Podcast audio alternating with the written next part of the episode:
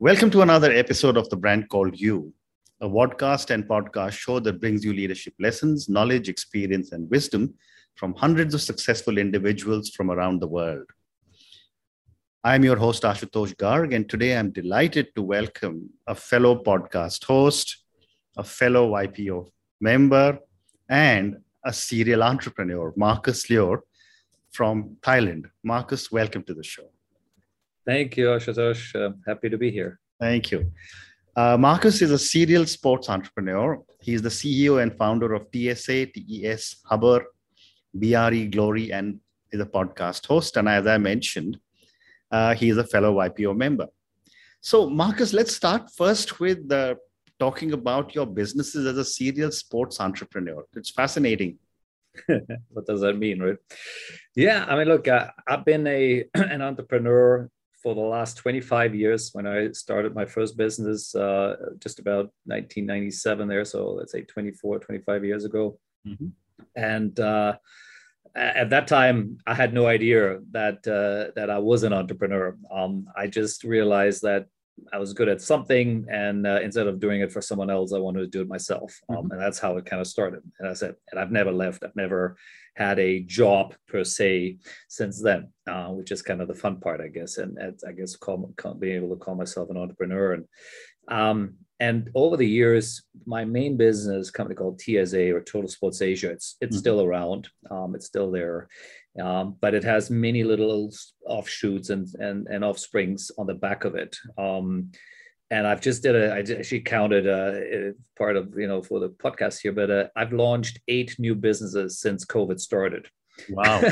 So when you say about serial, yes, I like doing different things. I like expanding. I like bringing other people into it. And that's probably what I've done more than ever, really, over the last year or two here, where it was, where I couldn't travel. I used to travel all the time, and it was all about doing things face to face. But now where I can't do this, when I really go out and I find others, and some of them are my PO members and some are from, other resources or connections, LinkedIn, et cetera, where, I bring people together who with different expertise. I bring my core expertise, and that's not just being an entrepreneur, but that's obviously my world of sports, of entertainment, of gaming and esports now and other things, which I know well, and I'll put the puzzle together, and maybe we'll talk about it later, what are these different companies I've been launching. But yeah, that's sort of, I guess, what defines a serial entrepreneur. Fascinating. Absolutely fascinating. So let's first talk about podcast. Everyone seems to be doing podcasts, and you are a podcast guru. So tell me, what goes into making a successful podcast? Yeah, great. I think the first number one would be a very deep passion for what it is you want to talk about. And that's how it started for me. So I'm not saying that's how it starts for everyone, but in my case, I am in the world of sports marketing. So on the back of it, I had massive relationships.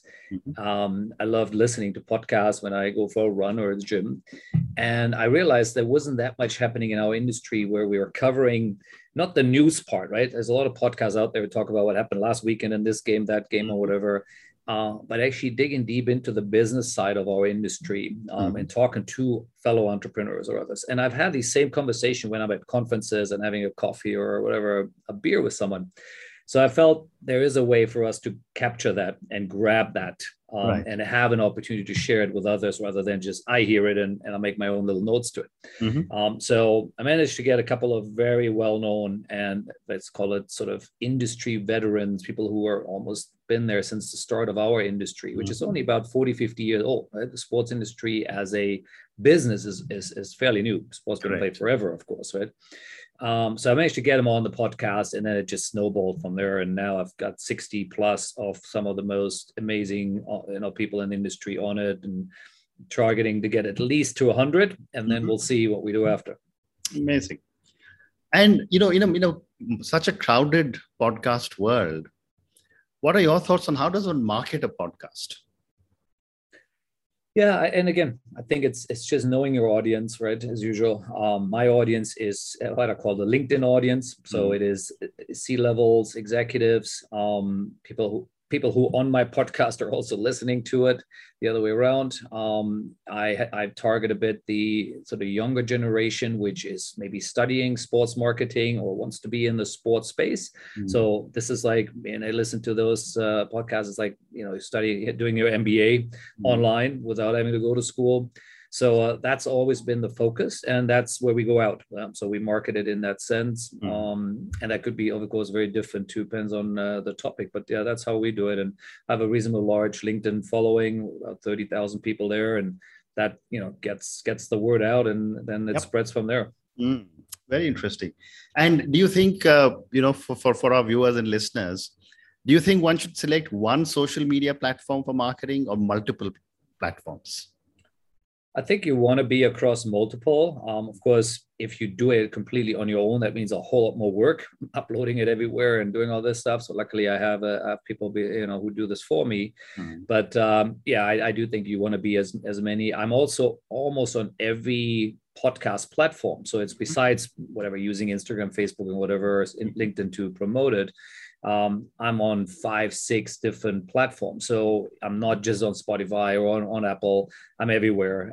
And again, that takes a lot of time uploading it and keeping the material up there, but it gives you a chance to really reach out almost everywhere, right? Through organic growth than on these platforms.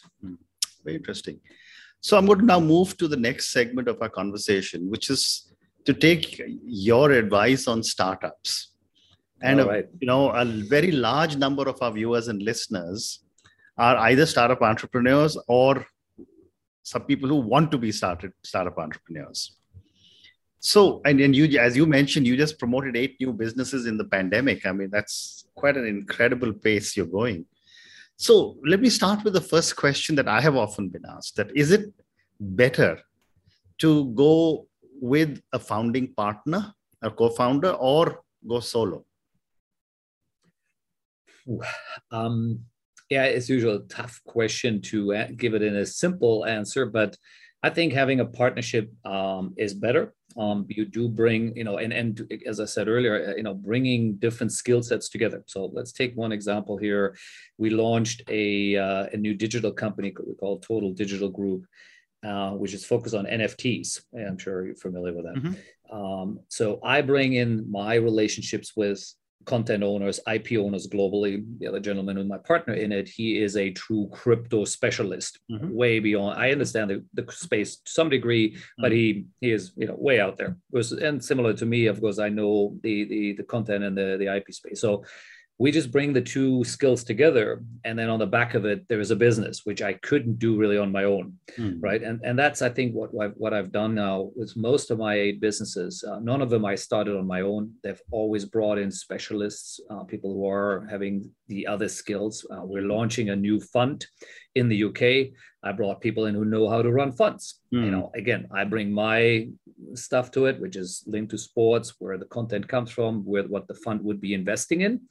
These are the guys who know how to run a fund, bring the money in, et cetera, right? So it's constantly that. So that's, I think, how what I've really been able to do here over the last several years, and even before that. I think it's always looking at who brings the other skills which you're missing, and then playing to your own strengths of whatever that is. And in my case, it's of course spending 25 years in the world of sports, and now probably the last 5, 6, 7 years in the world of esports and gaming, which again, that is a more fresher, younger industry. Yes, there are people who've been doing it for 20 years, but again, the real gaming world has kind of exploded maybe over the last 10 years only. In some cases, my people say only last 5. So I've been in there for quite a while.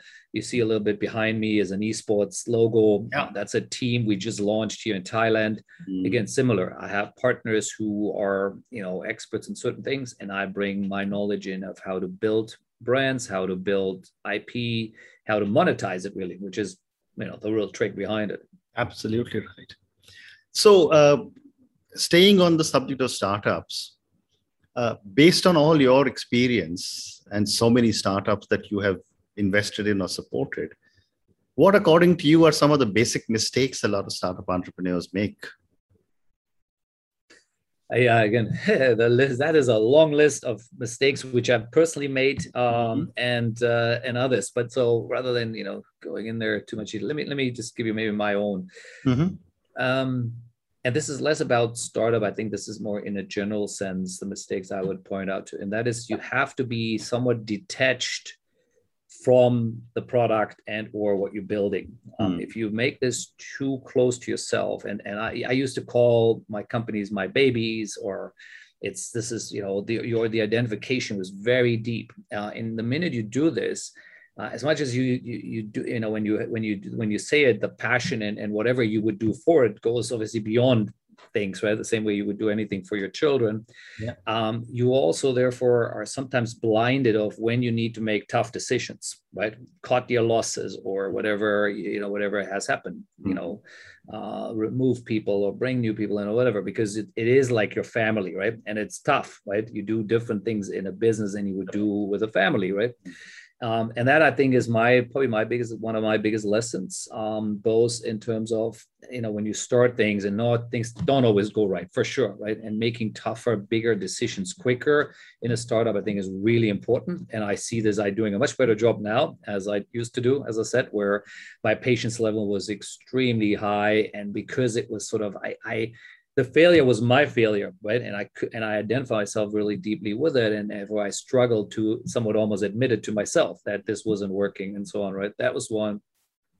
But also when you then build a business, which let's say is successful and you're growing it for how many years, if you too closely associated personally, you cannot actually let it go. You'll not be able to sell it, right? And that's, again, a lesson I've learned with some businesses where we should have sold it much earlier, and instead of hanging on to it, right? And so these are some interesting lessons I would give to every entrepreneur. Very interesting. The next question, Marcus, is that a lot of entrepreneurs, startup entrepreneurs, are under pressure to scale up, and everyone talks pan national, pan Asia, pan this, and I keep wondering, what is the right stage when an entrepreneur should start scaling up? Yeah. My thought on that would be, and again, based on personal experiences, is you have to figure out your product, service, whatever it is your business is about, in one, let's say, market or one vertical before you go beyond. I think all the ones which been successful and worked for me, we started something in one country, let's say specifically, it worked well there, and then we took it to the next country. Or we, you know, very focused on vertical before we went into the next vertical. The parts where I've always crashed and burned to some degree, or things didn't work as much, is when I do it too quickly. Right? I haven't first cracked the first one really yet, and we're off running to the next country, right? And that's, you know, here in Southeast Asia is easy, right? Yeah, you do it well in Malaysia or in Thailand, and you want to go off. Why don't we do the same thing in Indonesia or in Philippines, right? Thinking always, oh, it's just the same thing, right? Well, it isn't, right? And if you haven't built a base which works, if you haven't have a foundation, I think then it becomes difficult to make the next one work. But, you know, but there are, as usually, you know, there are exceptions to the rules. Of course, some people have scaled up fast and they just keep that massive growth and grab market share. So yes, it's, as usual, depends a bit on the business, but generally I think it's get it right first, whatever small market it is, right? Whether it's your local neighborhood and you're getting your ice cream shop right before you go to the next neighborhood, doesn't matter, right? I think the philosophy is the same. Get it right in the first business or the first part of the business before you take on bigger chunks. Very interesting. Another question that is often asked of startup entrepreneurs is, should you bootstrap your startup as long as possible, or should you go with the other advice, which is raise as much money as you can, because you never know when you may not be able to raise money? Your thoughts? Yeah, great question. I think it's almost... raising money means you're giving up at something, right? And so it's a question of, if you're realizing that I need cash to sustain it, right? There's a point in time the bootstrapping won't take us anywhere. Then of course, let's figure out what it means, what you're giving up, at what value, at what shares, etc. I think having more money in the bank than needed is always a good idea, because in hindsight again, every project I've ever done always takes probably twice as long as you anticipated, right? You think, oh, we're going to get profitability or certain things happening in a year. Trust me, it'll take 2 or 3 years. And that's probably, I think, just Murphy's Law, how businesses work. So having that runway and being able to sustain that is absolute key. So yes, bringing other people's money in is critical, but of course you do take on the back of it. You take on also then these other opinions, right? And if it means that initially you can sustain it on your own, where you are making decisions, within a much smaller circle, rather than all of a sudden you have investors who wear a different hat and look at the business in a different light. It can be good and bad. I've seen both sides, which work, where you have great investors who bring a lot of skills and input. And then you have people who can really be very disruptive and potentially kill the business because of misalignment of expectations and roles. Correct. So let's come back to your sports business, and tell me, how have you built this into such a powerhouse, and what have been some of your challenges and your learnings? First of all, as I said earlier, I have just a crazy passion for sports, and that has now translated into gaming and sort of ancillary businesses, which I feel are similar in nature in some sense. And I think when you have that, I always say, I've never worked a day in my life, really. I love what I do. And so it doesn't feel like I have a job in a sense. That's one. I think that's a critical piece to the puzzle. And when I realized that I can make some nice money with it too, which is always a good motivation as an entrepreneur, if you like making money and providing a service where people realize this is what we're giving something. So if I go back really way back when we first started, TSA was started in the height of the Asian economic crisis, 1997. Asia was wiped out, if you remember that. It was a very bad time out here. And we launched right in the middle of it. Not necessarily by design. We didn't see it coming. And we just, by that time, all of a sudden, whoops, we had the company. But I was so, and it would have been very easy to shut it down and get back to get a job, right? I came out of another agency and had a decent job there. I could have just gone back and said, sorry, I made a mistake. I want to come back. And it never dawned to me that doing that was the right thing, because I felt that my own skills and also what I felt we were building as a company was a service which was needed. It was a service which didn't exist. This is, as I say, 25 years ago, where sports marketing in Asia was very green, right? So some people call me one of the founding fathers of sports marketing in Asia. And it's just because I've been doing it, I guess, so long. But to some degree, at that time, it was clear. I came from Europe. I'm German by whatever passport, but I've also studied in the US. So I had seen where sports marketing was on a much higher level in these parts of the world than what was going on here in Asia. And so I knew what we were doing didn't exist, right? And that same conviction is that when all these new businesses which we're currently building, I'm always at the belief that we are servicing a market, we're servicing a need, and we're building something which is hopefully beyond what we do on our own, but grows the ecosystem, grows the industry. So over the 20 plus years we had TES here, we generated over $500 million worth of revenue streams for international rights holders from all over the world, and of course from Asia.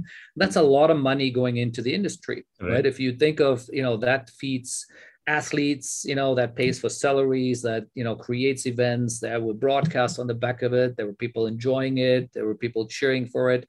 People who, had maybe the most amazing night, taking their kid to a game, and we created that event for them. So that's never mind the emotional side of it, but the business side, right? If you take that $500 million and you use basic GDP math, that's times 5, maybe, that's $2.5 billion worth of economic growth or economic impact we would have across Asia. That's a decent amount of money, right? And my goal now, and I said that out loud already, is that I want to go from doing, $500 million in 20 years to $1 billion in 10.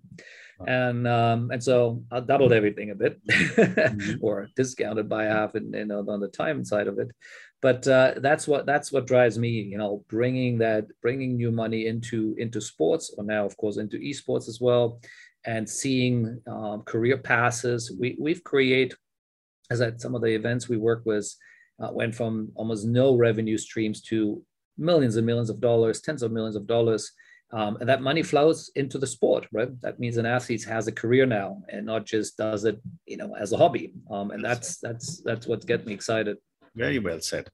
So Marcus, I'm now going to move to the last segment of our conversation. A lot of our viewers and listeners love to get to know who my guest is. So I have time for maybe 2 or 3 questions for you, which I call my personal questions. But let me start with the first one, which is, you said 25 years as an entrepreneur. What would you say are 3 key milestones or pivot points in your life or your career?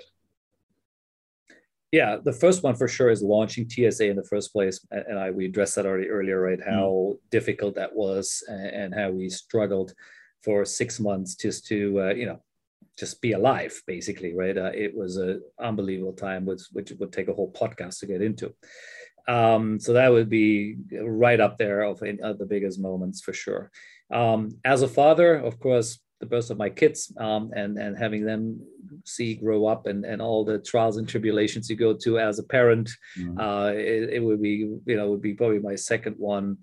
And third one is probably COVID. I think I had a lot of my businesses were very much relying on the sports industry being alive and kicking and doing what it does. And that, as you know, I was completely disrupted. So instead of sitting here and firefighting and just, crying over spilled milk, I went the complete opposite. So I pivoted really hard in many areas. And here we are with 8 new businesses, which let's see, not as usual, not all of them will survive. Not all of them will see, become massive big companies at one point in time, but several of them have very, very exciting prospects. And we're looking at listing some of them already. We're talking about also the exciting things. So I believe I will come out of COVID stronger than I went in it. And that was my belief again, from the minute COVID happened.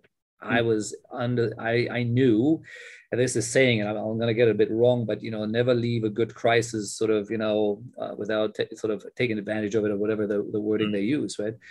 And that was really my belief. I felt it wasn't oh my God, hunker down and just winter through it. No, this is winter time. Okay, now is the time to go and find these new opportunities when summer comes or spring comes again, you can grow there. Amazing. And that's been my philosophy all through COVID. Amazing. So I have time for 2 more questions for you. My next question is, for an individual who's doing so much for the sports business, who's giving back so much to the sports people, what are some of the core values you believe in?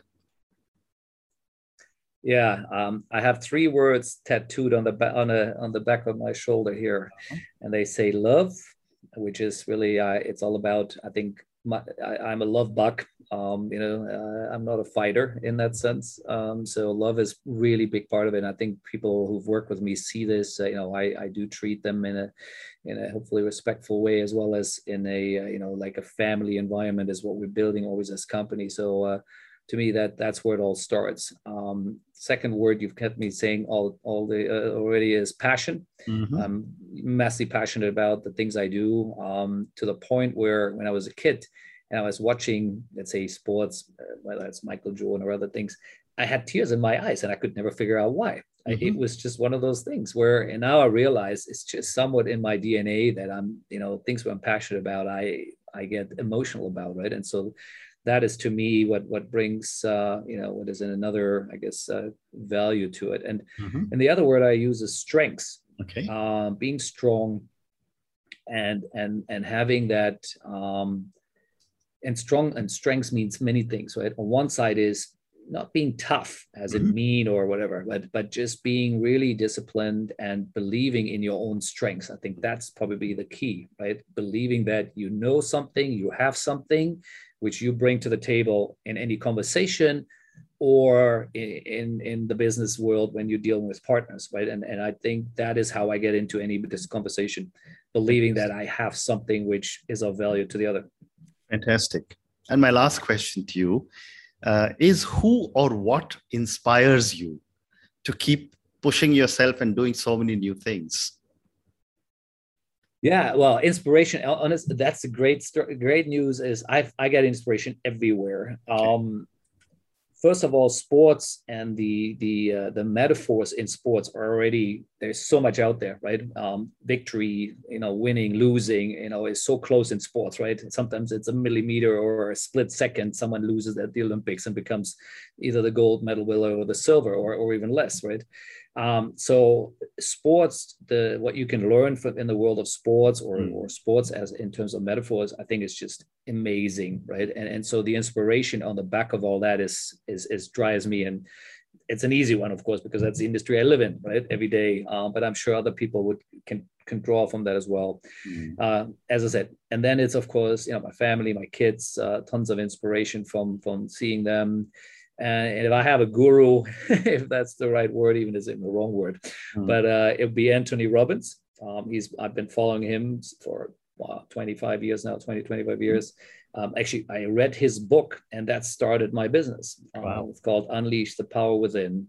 And I always say it unleashed my power, I guess. And so I read this book from top to bottom, and on the back of it started the company. It really inspired me. And so I do follow his philosophies. I do believe in his sort of basic, things he teaches, if that's the right word. And he obviously has a movie out which said, "I'm not your guru," which is exactly my point, right? He is not a guru. It's not about that at all. But he makes very complex things very simple, and they resonate with me. Fantastic. Marcus, thank you so much. It's been such a pleasure and privilege to speak to you. Thank you for taking me on your incredible journey as a startup entrepreneur, as a sports entrepreneur, as a podcast host. And what you told me about your core values, nobody else has told me, which is your love, passion, and strength. And you obviously believe in it enough to have it tattooed on your back. Yes, it is. Thank you again, and good luck. Thank you so much, Ashutosh, and I really enjoyed it. So I hope your listeners will enjoy it too. Thank you. Thank you for listening to The Brand Called You videocast and podcast, a platform that brings you knowledge, experience, and wisdom of hundreds of successful individuals from around the world. Do visit our website, www.tbcy.in, to watch and listen to the stories of many more individuals.